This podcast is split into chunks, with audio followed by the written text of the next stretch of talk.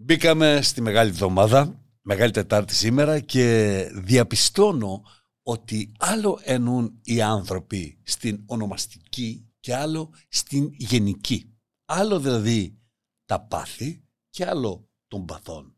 Άλλο η εβδομάδα των παθών του Χριστού και άλλα τα πάθη του ανθρώπου.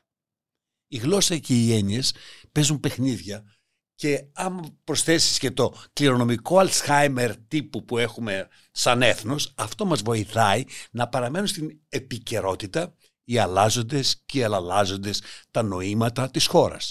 Τι καταλαβαίνεις παραδείγματος χάρη ακούγοντας π.χ. αυτό. Δεν σκοπεύω στο καλάθι του Πάσχα στα σούπερ μάρκετ να βάλω το αρνίκι το κατσίκι.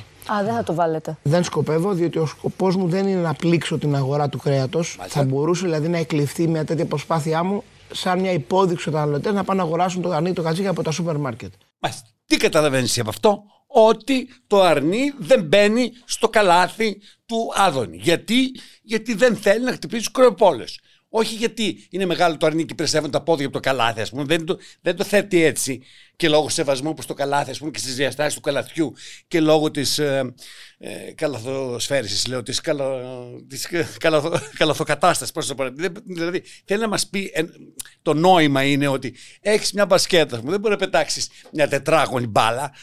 Δεν μπορεί να μπει, βάζεις μια κανονική μπάλα. Δηλαδή, με αυτό το νόημα προσπαθεί να μας πει ότι τέλος πάντων το αρνί δεν θα μπει στο καλάθι του Αδονή. Τώρα πες μου εσύ να ακούσουμε τον άλλον αυτόν, να δούμε τι μας λέει ο άλλος τώρα. Κάθε μαγαζί μπορεί να πουλάει όσο θέλει. Εμείς λέμε αν στον κόσμο βρήκαμε να πάρει τιμή χαμηλή. Αν έστε να πάρεις Πόρσε, δεν σημαίνει ότι πρέπει να όλοι Πόρσε αυτοκίνητο. Το χασάπικο παίρνει αρνή Πόρσε. Το χασάπικο. Και κατσίκι. Το χασάπικο. Να κλείσουν τα χασάπικο. Έχει πολύ καλύτερη ποιότητα κρέατος. Σε παρακαλώ. Ο Βασίλης Καράς τι έχει να πει για αυτές τις δύο περιπτώσεις όπου ο Άδωνης είναι αυτός που μιλάει στο πρώτο. Και μετά είναι ο άλλος ο Άδωνης που μιλάει στο, για το ίδιο θέμα στο, έχει να πει μόνο το εξής αυτό. Για τον ίδιο άνθρωπο μιλάμε μαζί και τραγουδάμε. για τον ίδιο άνθρωπο μιλάμε τα και εμείς γελάμε. Για τον ίδιο άνθρωπο μιλάμε για τον ίδιο άνθρωπο μιλάμε για τον Άδωνη άμα δεν αρνεί Πόρσε σου λέει θα πάω στο χασάπι. Άμα θες αρνείς σκόντα, δηλαδή πας στο σούπερ μάρκετ και παίρνεις το σκόντα το οποίο σκοντάθηκε στο στομάχι και δεν χωνεύεται εύκολα, ας πούμε, το, το σκόντα. Αυτό θέλει να πει ο άνθρωπος. Δηλαδή, πέστε μου, μας αξίζει εμάς ένας άνθρωπος, ένας άνθρωπος σαν τον Άδωνη, να μας υποτιμάει τόσο πολύ και να μας θεωρεί τόσο μαλάκες δηλαδή. Αλήθεια είναι αυτό που νιώθουμε λέει ο Επίκουρος. Νιώστε την αλήθεια, μην ακούτε τα λόγια. Σε λόγια που αλλάζουν όπως ο ανέμοστρόβιλος. Μην, μη, μη, μη. Δηλαδή όταν το μυαλό σταθμεύει σε άχρηστα λόγια θα παθαίνουμε ό,τι παθαίναν οι σύντροφοι του Οδυσσέα που κατέβαιναν εκεί πέρα στις ειρήνες. Δηλαδή γουρνοποιείται, πώς να το πω. Δηλαδή γίναμε γουρούνιον. Πώς να το πω. Γινόμαστε γουρνάκια. Α σταματήσαμε να, να καταλαβαίνουμε τι είναι η αλήθεια, τι είναι. Έχουμε την αλήθεια της Δευτέρας, την αλήθεια της Τρίτης, ε, την αλήθεια των 8, την αλήθεια των, των 9. Δεν καταλαβαίνουμε. Άκου αρνεί Πόρσε. Τι κάνει το Πόρσε; Γκαζώνει το σπλινάντερο, τρέχει πιο γρήγορα το κοκορέτσι στη σούβλα. Τι, τι είναι το, το, το πόρσε το αρνί; Πες μου εσύ ότι σου είπαν οι σούπερ μαρκετάδε που αυτέ τι μαλακίες άδωνη και έχω το αρνί στο καλάθι και εσύ προφανώς τι μπορούσες να κάνεις; Ό,τι ξέρεις καλύτερα. Μια ακόμα κολοτούμπα. Αυτά είναι τα πάθη των ανθρώπων που κάνουν τους άλλους ανθρώπους, εμάς, να ζουν τον παθόν μας. Ε, βέβαια, όπως τα έλεγε και η πλούσια στους δέκα μικρούς μίτσους. Αρνή, πόρσε θα φάω αγάπη μου. Αρνή, πόρσε, τι θα πάρω. Αρνή τσικουέντσεντο. Σε φτωχιά αγάπη μου. Θα πάω στο σούπερ μάρκετ τον εγώ λεφτού. Θα πάω στο χασάπι. Θα χωριστούν οι τάξεις. Δεν μπορεί να συναντιέται το Χάρβαρντ και το Λύκειο Κολοπετινίτσα στην ίδια αίθουσα. Για όνομα, ξέρεις τι θα πει Αρνή Πόρσε; Αυτά τα αρνιά φεύγουν από τη στάνη και κατεβαίνουν την πλάγια με 200 χιλιόμετρα την ώρα για να βρουν τη σωστή βρούπα να τη φάνε. Όχι σαν τα άλλα τα αρνιά αυτά τα, τα πώς να το πω, τα, τα, τα, τα καλοταισμένα, αυτά τα, τα, τα αργόσκολα. Δεν είναι αργόσκολο πρόβατο. Εμείς τρώμε το αρνεί το δραστήριο. Το αρνεί το καλοταϊσμένο από βρούδα. Κατάλαβες, το αρνεί που έχει κάνει σεξ αγάπη μου και δεν έχει στέρηση. Η φτώχεια θα φάει το αρνεί το στερημένο που έχει τεντώσει η πέτσα από την αγαμία. τα συγχωρήσεως. Ο Άδωνης αγάπη μου είναι ο υπουργός της πέτσας μας. Εκφράζει τον Έλληνα, εκφράζει γιατί ξέρεις το σαλιγκάρι δεν πέφτει ποτέ όταν σκαρφαλώνει. Το έχεις φανταστεί για ποιο λόγο; Γιατί έχει πάντα σάλιο αγάπη μου και το σάλιο κουλάει στην πιο ζώρικη στιγμή της αναρρίχησης. Αυτό είναι που σε ανεβάζει στα ύπατα αξιώματα της αναρρίχησης. Το σάλιο και με ευκαιρία διάβασα ένα tweet εδώ το οποίο λέει μπράβο στον Μητσοτάκη που έδειξε πως δεν φοβάται τα δύσκολα δίνοντας συνέντευξη στον αυτιά. Δεν είναι εύκολο πράγμα τώρα αυτό. Ε, θα μπορούσε λέει, να γλιστρήσει τα σάλια και να γκρεμουσακιστεί. Και όμως, και όμως, ένα χειροκρότημα λοιπόν, ένα χειροκρότημα και γι' αυτόν επίσης που πήγε στη 12χρονη στο σπίτι της, αυτή η 12χρονη που βιάστηκε από το μύχο και με μία μαχαιριά της έκανε μια υπενθύμηση τι δεν πρέπει να πει, τι δεν πρέπει να θυμηθεί. Θυμάστε που οι κάμερες δεν πήγαν στο σπίτι του Μίχου και πήγαν στο σπίτι της 12χρονης. Τώρα μπορούμε να καταλάβουμε ότι αυτό δεν ήταν τυχαίο. Τώρα φαίνεται. Ρώτησε ένα δημοσιογράφο σε μια συνέντευξη που μου έκανε. Δεν μπήκε βέβαια η ερώτηση και απάντηση και άλλες ερωτήσεις μου έκανε. Του στυλ, τι γνώμη έχω για τον Άδων και αυτά κοπήκανε. Αλλά ε, λέω μέσα στην κουβέντα λοιπόν, λέω να σε ρωτήσω, του λέω, γιατί δεν πήγατε στο σπίτι του Μίχου και πήγατε στο σπίτι του 12χρονη. Μου λέει, ε, πήγαμε μου λέει, αλλά μας πήραν με πέτρες ε, οι γείτονες και φοβηθήκαμε και φοβηθήκαν τα συνεργεία και διάφορα. Δεν τον πίστεψα. Πήγαν στη 12χρονη οι κάμερες γιατί αυτή είχε διαπράξει το μεγαλύτερο έγκλημα. Πιο μεγάλο από αυτό το έγκλημα του βιασμού. Έσπασε το νόμο της σιωπής. Είναι προσβολή για τη δικαιοσύνη, είναι προσβολή για την αστυνομία, να μην προστατεύουμε στην Ελλάδα, στην Ευρώπη, ένα κορίτσι 12 χρονών και να φρουρούν τον Φουρθιώτη 12 αστυνομικοί και δύο αστυνομικά αυτοκίνητα, πόσο τελευταία, πόσο ξεφτυλισμένη χώρα γίναμε, γινόμαστε. Και να επιτρέπουν μετά τους αλλεπάλληλους βιασμούς της κοπέλας, της 12χρονης, να τη χώνουν και ένα μαχαίρι στο λαιμό, στο χέρι για να μην μιλήσει. Και τα μέσα μαζικής ενημέρωσης να κάνουν την πάπια. Την ευγενή, ευγενέστατη πάπια. Πα, πα, πα, α, πα, πα, πα. Κατάπτυστη όλοι. Αλήθεια. Δεν επιτρέπεται έτσι κι αλλιώς όλα αυτά τα χρόνια εγώ να έχω οποιαδήποτε εκπομπή σατυρική στην ελληνική τηλεόραση, αλλά ευτυχώς μπορώ να έχω το podcast και να. Δεν πρέπει να ξεχνάμε τα τέμπη. Και όσους περνάνε τέμπη στη ζωή τους καθημερινά. Όσους γίνονται θυσία κατά αυτήν την κυβέρνηση. Και οι 12χρονοι είναι στο πρώτο βαγόνι των τεμπών και μάλιστα σκοτώνεται καθημερινά. Τα τέμπη περάσαμε στην τρίτη φάση αφού αυτοεξευτελίστηκαν με την τηλεδιοίκηση που πήγαν εκεί πέρα και έλεγε αυτό είναι τηλεδιοίκηση, έλεγε όχι, όχι, όχι, είναι, είναι τοπικός σχεσμός. Ναι, αλλά είναι, τηλεδί, είναι ένα είδος τηλεδιοίκησης, σαν τον, σαν τον, πώς τον, σαν τον Αυλονίτη. Είχε μια είχε τα κουμπιά εδώ πέρα και όχι, όχι, όχι. Τι κάναν τώρα, πέρασαν στο τρίτο στάδιο, φορτώσαν τα βαγόνια με ψεύτικους επιβάτες, με ρουφιάνους, καρφιέδες, κουμπάρους, συμπεθέρες, ανιψίους, ανιψιές. Τους χώσαν όλους, μπουντρουμιάσαν όλους και κάναν αυτοί ότι είναι άνετοι επιβάτες και είναι πάρα πολύ χαρούμενοι και χαρά μεγάλη και μέσα σε αυτούς τους ρουφιανοεπιβάτες ε, ξαφνικά βλέπω αυτόν που, που βούλωνε το στόμα του σταθμάρχη που του είπε αυτό κάνει τέλος και διάφορα τέτοια. Λοιπόν, και ε, που έλεγε, ακούστε, Βεβαίως, πολλή ασφάλεια, παιδιά. Θα πάρετε το τρένο για Θεσσαλονίκη και Καλαμπάκα. Όχι, τώρα πάω μέχρι η Νόη. Αλλά το παίρνω άνετα. Σήμερα. Βεβαίως, πολλή ασφάλεια, παιδιά. Το, τον είδες; Είναι αυτό, το, το, το θυμάσαι με το ίδιο σακάκι. Βρε, άνθρωπε, μισό λεπτό. Είσαι με το ίδιο σακάκι. Βάζεις το ίδιο σακάκι και πας. Έχεις δει τον εαυτό σου, έχεις δει όλο το ίντερνετ. Τι, τι, τι θες, να σε γνωρίσουν, είτε σε εκεί φίρμα, να μην σου τέχνει φίρμα και μπορείς να πέσεις. Τι νόμιζες, ότι είναι σειρά. Δηλαδή, είσαι εκεί που κάνεις αυτό και μετά είσαι στο επόμενο επεισόδιο. Πας τα καλά σου, χρυσέ μου. Ούτε, ναι, δηλαδή, καλύτερα ενδυματολόγος θα κάνει τέτοιο ρακόρ. Να κρατιέται ακριβώς το ίδιο σακάκι. Πού το βρήκες; Βάλε ένα άλλο, βάλε ένα, βάλε ένα σεντόνι και βγες. Βάλε ένα σαρίκι, κάνε τον άραβα, βάψε ο μαύρος. Βάψε, πάρε ένα κάμελ, πέσε κάπου, κάνε, κάνε κάτι. Τι βγαίνεις με το ίδιο καρός. Σε, σε, σε γνώρισε όλη η Ελλάδα. Μες είσαι τρελός, παιδί μου, είσαι στα καλά σου, με συγχωρείς δηλαδή. Καταρχήν για, για ό,τι σου δώσαν. Σου δώσαν κάτι, κάτι ό,τι σου δώσαν τέλος πάντων. Ένα κουτί γλυκά, ξέρω εγώ. Ένα, για να σε ευχαριστήσουν. Δεν λέω ότι πληρώνει προς Θεού. Αλλά λέμε ρε παιδί μου, ε, βα, άλλαξε ένα σακάκι. Πάρτε το ένα σακάκι, ρε παιδιά. Μισό λεπτό. Νέα Δημοκρατία είστε. 400 εκατομμύρια χρέη. Τι πειράζει να πάρετε ένα σακάκι τον άνθρωπο, ένα μπουφανάκι. Και γενικά να έχετε μπουφανάκια, σακάκια, να τους αλλάζετε τους καφιέτες. Γιατί δεν μπορεί οι καφιέτες να είναι με τα ίδια όλα τα βίντεο. Σας το λέω, να το ξέρετε. Έτσι δεν είναι. Είναι σωστό. Και ε, επαναλαμβάνω ότι πρέπει εδώ πάλι να έρθει ο Βασίλης Καράς και να πει άνθρωπο μιλάμε Πίνουμε μαζί και τραγουδάμε Και σακάκια τα φοράμε Μιλάμε Ίδια τα σακάκια που φοράμε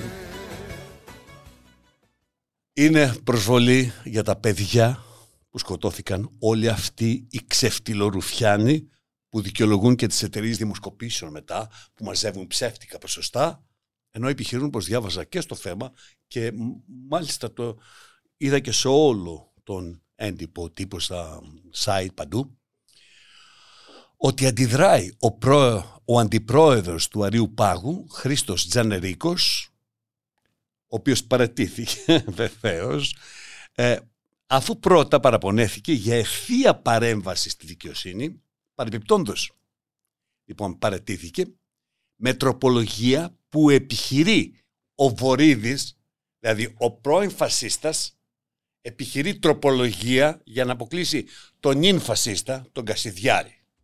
Κάνουν κατευθείαν παρέμβαση στη δικαιοσύνη, αλλάζουν τον τρόπο που θα αποφασίζουν, τοποθετούν αυτοί αυτούς που θέλουν, γιατί δεν έχουν καμία εμπιστοσύνη, αν το πιστεύετε, ότι ο Άριος Πάγος, λειτουργώντας με τον μέχρι τώρα τρόπο, θα μπορέσει να κόψει το κόμμα του Κωσιδιάρη για να μπορεί απλά η Νέα Δημοκρατία να του πάρει τους ψήφους διότι ο καυγάς γίνεται για το πάπλωμα. Τα άκρα δεξιά του ποταμού, πού θα πάνε, στα δεξιά του ποταμού. Δηλαδή εμείς ως χώρα δεν θα μπορούμε να μάθουμε ποια είναι η άνοδος της ακροδεξιάς που υπάρχει στην Ελλάδα. Θα τη συγγονεύσουμε τη Νέα Δημοκρατία κατευθείαν. Θα μου πείτε εσύ τώρα τι θες, τον Κασιδιάρη στη Βουλή. Εγώ λοιπόν είμαι της άποψης ότι δεν σπάς το θερμόμετρο, θεραπεύεις τον πυρετό. Εσείς θέλετε να σπάσετε το θερμόμετρο, αλλά ο πυρετός θα υπάρχει. Και όσο υπάρχει και έρπει ο φασισμός που μέσα σε αυτόν περιλαμβάνεται και η απόφαση αυτή που παίρνει μια κυβέρνηση τόσο πολύ θα φουντώνει ο κάθε Κασιδιάρης. Και σε καμία περίπτωση, αν θες να κάνεις μια παρέμβαση στη δικαιοσύνη, δεν χρησιμοποιείς τον Βορύδη, πρόεδρο της νεολαίας, του Παπαδόπουλου, του δικτάτορα, με τσεκούρια στην ηλικία του Κασιδιάρη, να κάνει ευθεία παρέμβαση στη δικαιοσύνη για να αποκλείσει τον Κασιδιάρη. Και όλο αυτό να σημαίνει την ίδια ώρα που απελευθερώνεις έναν βιαστή που τον έχεις καταδικάσει σε 401 χρόνια φυλάκισης Δηλαδή, αν ζούσε έξι ζωές, θα πέθανε και τις έξι ζωές με στη φυλακή. Αυτή είναι η τιμωρία που το επιβλήθηκε. Μιλάω για τον Νίκο Σιραγάκη. Μια φωτογραφία να τον έχουμε υπόψη μας. Κοίτα, το συναντάμε στα καφέ, στα διάφορα. Φαντάζομαι θα αλλάξει ένα σακάκι αυτός. Υπενθυμίζω απλώς εγώ ότι αυτός συ, συνελήφθη από αυτό φόρο στο σπίτι του το 2011 και έκανε ε, πράξεις ε, σε τρεις ανήλικους τότε και βρέθηκε ότι τελικά είχε πάει με 36 ανήλικους. Παρακαλώ, παρακαλώ. Τα βρήκαν όλα αυτά. Το Μάιο του 2013 καταδικάστηκε από το μεικτό ορκωτό του Πειραιά σε 401 χρόνια και το 2016 το μεικτό ορκωτό εφετείο Πειραιά του επέβαλε την ίδια ποινή. 401 χρόνια. Και δεν του αναγνωρίστηκε κανένα ελαφρυντικό. Θέλετε να μου πείτε εσείς πώς βρέθηκε Πώς αποφυλακίστηκε έξω; Πώς, με ποιον τρόπο, με ποιον, με ποιον τρόπο. Με ποιον, με ποιον, με ποιον τρόπο. Γιατί το κάνετε αυτό; Για να νιώθουμε ασφαλείς; Για να νιώθουν ασφαλείς οι οικογένειες των αστών, των μικροαστών που έχουν μικρά παιδιά; Γιατί αφήνετε φύλακτη του 12χρονη και τους 12χρονους σαν να λέτε διάστε ελεύθερα θα φεθείτε γρήγορα έξω και όποιο παιδί μιλήσει θα το διάσουν πρώτα οι κάμερες και μετά ξέρουμε τον τρόπο. Αυτό είναι το μήνυμα. Το καταλάβαμε σωστά. Γιατί επειδή έχουν διαταραχτεί οι έννοιες, θέλω να καταλάβω εάν το μήνυμα είναι ότι οι βιαστές θα είναι ελεύθεροι και ότι δεν θα φυλάγω τα 12 χρόνια και θα μπορεί να μπαίνει οποιοδήποτε μέσα να απειλεί και να κάνει ούτως ώστε να το βουλώνουν. Αυτό είναι το μήνυμα. Να σας ενημερώσω επίσης ότι ούτε η Μύκονος θα σκεπάσει τα τέμπη. Τίποτα δεν θα σκεπάσει την τραγωδία του Δεμπών. Ούτε ο πατήρ Αντώνιος που κατηγορείται για ασέλγεια. Μπαίνουμε στη Μεγάλη Εβδομάδα. Μπήκαμε στη Μεγάλη Εβδομάδα. Μεγάλη Τετάρτη σήμερα. Και ξέρουμε ολόκληρη τη διαθήκη του, του Άκη Τσοχατζόπουλου. Αναρωτήθηκα, διάβαζα αυτή τη διαθήκη στην Δημοκρατία, την εφημερίδα που δημοσιεύτηκε ολόκληρη και έγραφε στη διαθήκη. Είδα ανθρώπους που παράνομα έχουν πλουτίσει να με σταυρώνουν έχω οπτικό και ηχητικό υλικό για επιχειρηματίες και πολιτικούς. Λέει ο Τσοχατζόπουλος, ο Άκης, στην διαθήκη του. Είδα λογαριασμούς του εξωτερικού και θηρίδες να μην ανοίγουν να είναι γνωστοί οι κατοχοί τους. Πώς είναι δυνατόν ουδής να ασχολείται με την παράνομη συναλλαγή δροδοκία των 10 εκατομμυρίων ευρώ στο υπόγειο επιχειρηματία το οποίο εμπλέκεται μέλος εφοπλιστικής οικογένειας. Σκεφτόμουν λοιπόν για ποιο λόγο. Ένας άνθρωπο που πεθαίνει γράφει αυτά παρά μόνο για να μας πει ότι η γυναίκα του Βίκη έχει αυτό το ηχητικό και οπτικό υλικό το οποίο της παραχωρεί το δικαίωμα για να το έχει να μπορεί να ζει καλά, να το χρησιμοποιεί αν βρεθεί σε κάποια δυσκολία, κάποια δυσπραγία, άμα στριμωχτεί. Τι, τι θέλει να μας πει;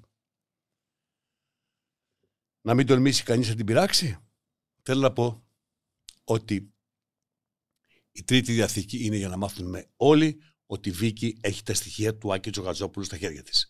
Δεν λέει τίποτα για μας τους κοινούς θνητούς. Δεν ομολογεί τι έκανε. Δεν ξεπροστιάζει το σύστημα. Απλώς λέει ότι δεν είναι μόνο αυτός που έκλεβε. Μόνοι είμαστε εμείς. Ο καθένας μόνος του. Να έχουμε λοιπόν εμείς οι μόνοι μας μια καλή ανάσταση, να έχουμε ένα καλό Πάσχα και θα ψάχνουμε και φέτος μια εκκλησία. Εγώ τουλάχιστον θα ψάχνω μια εκκλησία να μην έχει αυτά τα ακροδί μπαμ, μπουμ, μπαμ, μπουμ, γιατί πραγματικά δεν τρελαίνομαι. Γιατί πριν, αρχίσει, πριν έρθει η Ανάσταση, πριν έρθει το Χριστός Ανέστη, αρχίζουν παράντα, μπαμ, μπουμ, μπαμ, περνάνε από δίπλα κροτίδες, πέφτουν οι γριέ, πέφτουν τα μαλλιά, αρπάζουν οι, οι λαμπάδες, φωτιά. Έχω, έχω σβήσει τέσσερις περμανάντ που αρπά, γιατί η περμανάντ αρπάζει αμέσως. Δεν φαντάζεται τι γίνεται. Θα ψάχνουμε λοιπόν φέτος και εκκλησία, γιατί.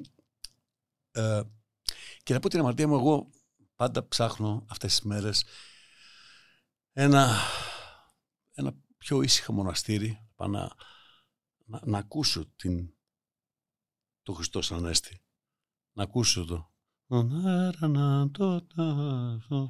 Μεγάλη Παρασκευή Μύρα, μύρα Άμε μικρό παιδί είναι μια μικρή τύπου εξομολόγηση αυτό που κάνω αλλά δεν μου άρεσε ποτέ στις εκκλησίες που έβλεπα τους παπάδες με αυτά τα χρυσά.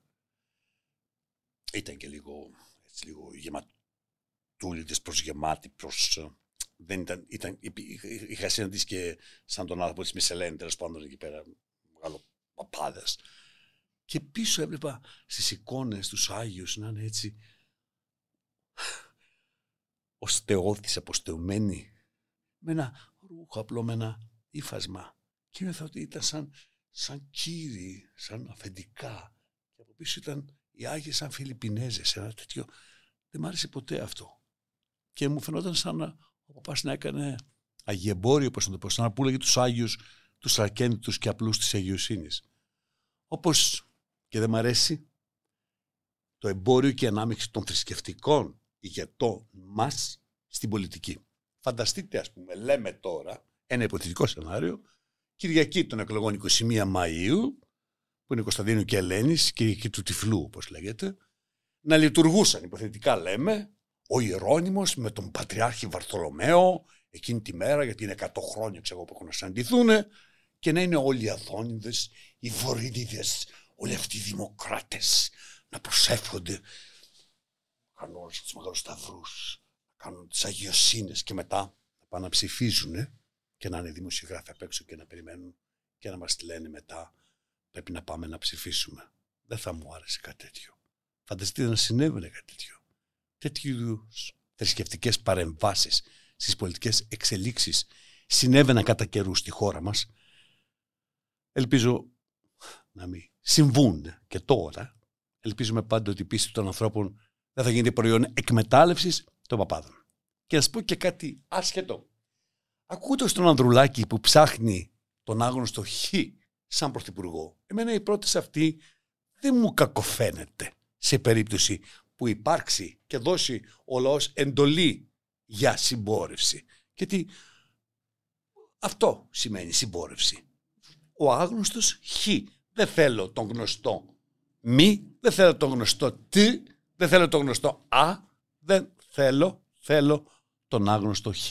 Μήπως δηλαδή τα κόμματα αφού έτσι αλλιώς αχρηστεύονται γιατί έχουν ορολογιακές βόμβες και το καθένα ανατινάζεται λίγο-λίγο να μπορούν τουλάχιστον να εκλέγουμε εμείς αυτούς και αυτοί να εκλέγουν έναν κατάλληλο πρωθυπουργό που να μας κυβερνάει.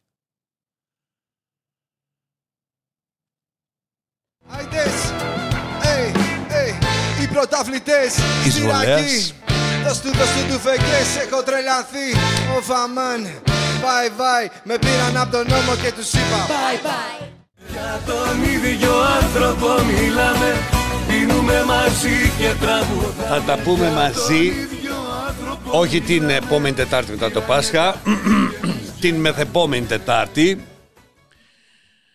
όταν πάνε στο σπίτι του Καραμαλή να διαδηλώσουν για το έγκλημα στα Τέμπη είναι μεμτό. Όταν ρίχνουν τρικάκια στα σπίτια δημοσιογράφων είναι απειλή προς τη δημοκρατία. Όταν ρίχνουν πέτρες ή μοχαιρώνουν 12χρονο θύμα βιασμού στο σπίτι του είναι τρίτη ελληνική δημοσιογραφία. That's our country.